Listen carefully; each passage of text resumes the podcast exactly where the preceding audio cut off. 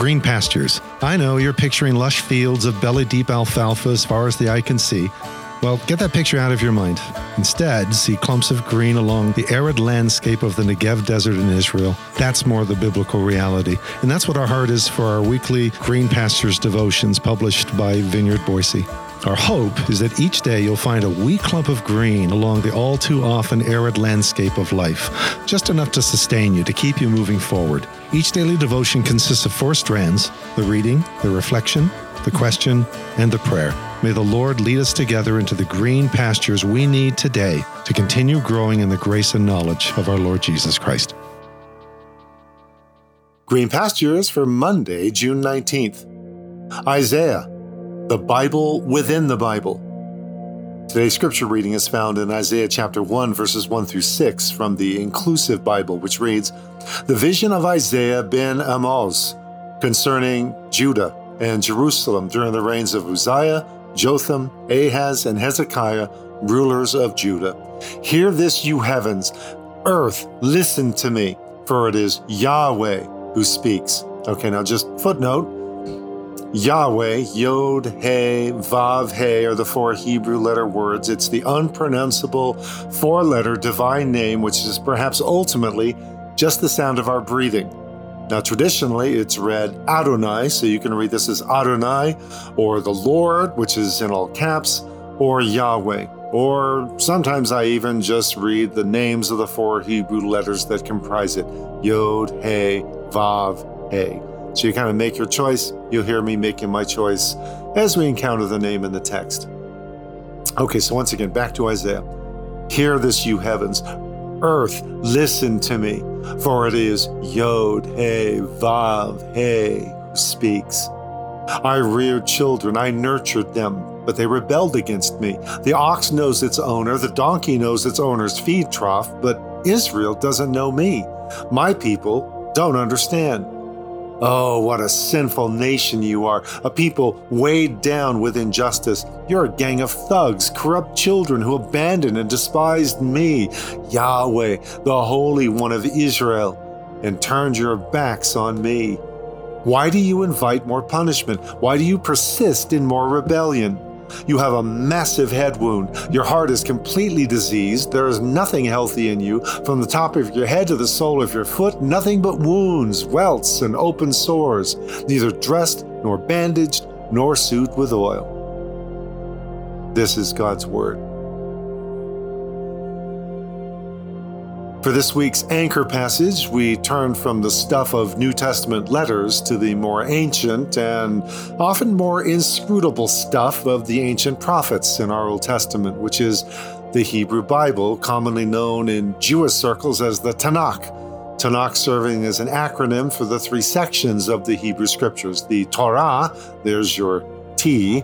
Um, Torah meaning law or teaching, the Nevi'im, that's your in, the prophets, and then the Ketuvim, the writings. So Torah, Nevi'im, Ketuvim, Tanakh. So if you want to sound a little more exotic when you're referring to Old Testament passages, just say, hey, so there's this ancient book of Hebrew wisdom called the Tanakh, or you can even say it's an ancient book of Eastern wisdom. That'll really get ears perking up. Okay, anyway, it's the Tanakh. That's where we find Isaiah. The contents of the Old Testament and the Tanakh are essentially the same, only a different arrangement, uh, with the three beat organization of the Tanakh being the more ancient one. The Torah, Genesis through Deuteronomy in our Bibles, tells Israel who they are and where they came from, as well as who they are intended to be. The prophets, the Nevi'im, tell them what they did with that identity as they lived among the nations, which was, namely, losing that identity and then rediscovering it. And then the writings, that would be the Ketuvim, essentially contain the wisdom and insight that they gained along the way. For this week's anchor passage, we turn to the Nevi'im, the prophets, specifically to the longest prophetic work or book from any of their ancient prophetic voices the prophet Isaiah or Yeshayahu. Isaiah is no easy read.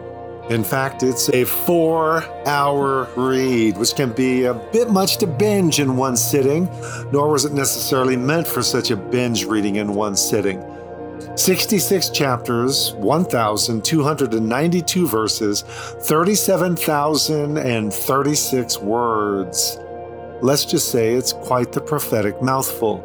It's actually somewhat like the Bible within the Bible.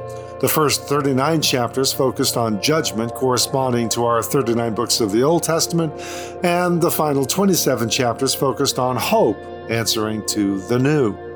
So, the book of Isaiah is a bit of a beast. Not that that scared away any of the New Testament authors, let alone Jesus or John the Baptist. For them, Isaiah served as something of a theme song. Scholars count up to 137 citations from Isaiah within the pages of the New Testament, followed closely by Psalms at 116 citations. Let's just say that Isaiah and the Psalms comprised home base for the early Jesus community. So we, as modern day disciples, would do well not to be strangers to these waters which is your devotional homework assignment this week. Because once again, these are the devotions that actually give you homework. Read Isaiah, just not in one sitting. Be kind to yourself. But first, watch the Bible Project overview videos of Isaiah. There are two, which is not surprising because it's a big book. All right, there are two videos, each lasting about eight minutes each. After watching those, then perhaps follow up that overview by reading Isaiah in six sections. Okay, so potentially over the next six days, this is what you can do Isaiah chapters 1 through 12, judgment and hope for Jerusalem. Okay, so it's a mix. Isaiah 13 through 27, judgment and hope for the nations. Isaiah 28 through 39, the rise and fall of Jerusalem. Isaiah 40 through 48, announcement of hope.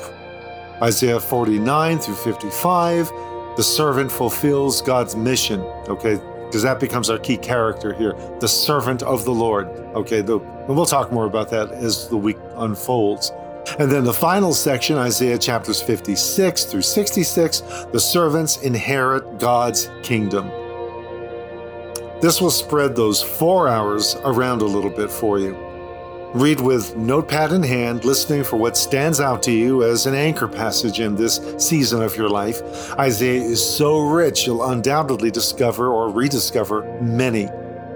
So start today with Isaiah 1 through 12. Over the next six days of these devotions, there'll be a reading from each of these six sections upon which you may reflect, hopefully launching you into a reading of that entire section along with limited, random, but hopefully helpful reflections from me. So enjoy the change up in our devotional pace this week. Get into Isaiah and be not afraid. Prophets like Isaiah spoke as they were carried about by the Holy Spirit. Let that same Spirit carry us where He will as we read. So, as we pause for a moment of personal reflection and prayer, ponder have you ever read the Old Testament book of Isaiah? How did it strike you? Will you take the time to read it this week in these six sections?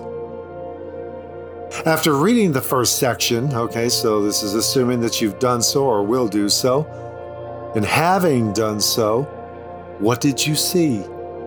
What questions did it raise?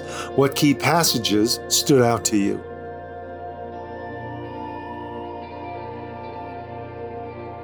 Lord, you can't find firm footing in a swamp, but life rooted in you stands firm. Lord, so says the ancient sage in Proverbs, and so is life, a swamp when it's not a storm. Root my life in you in the midst of the swamp, in the middle of the storm. Anchor me, ground me, center me in the realities of you, of your sustaining presence, of your unfailing love through those words, those lines in season, which will be the light when all other lights go out. Even here, in these expansive pages of the ancient prophet Isaiah. Speak to me through its pages this week as you give me the grace and provide me the space in which to read them. Anchor me in the truths you unfold here for me this day through your mercies.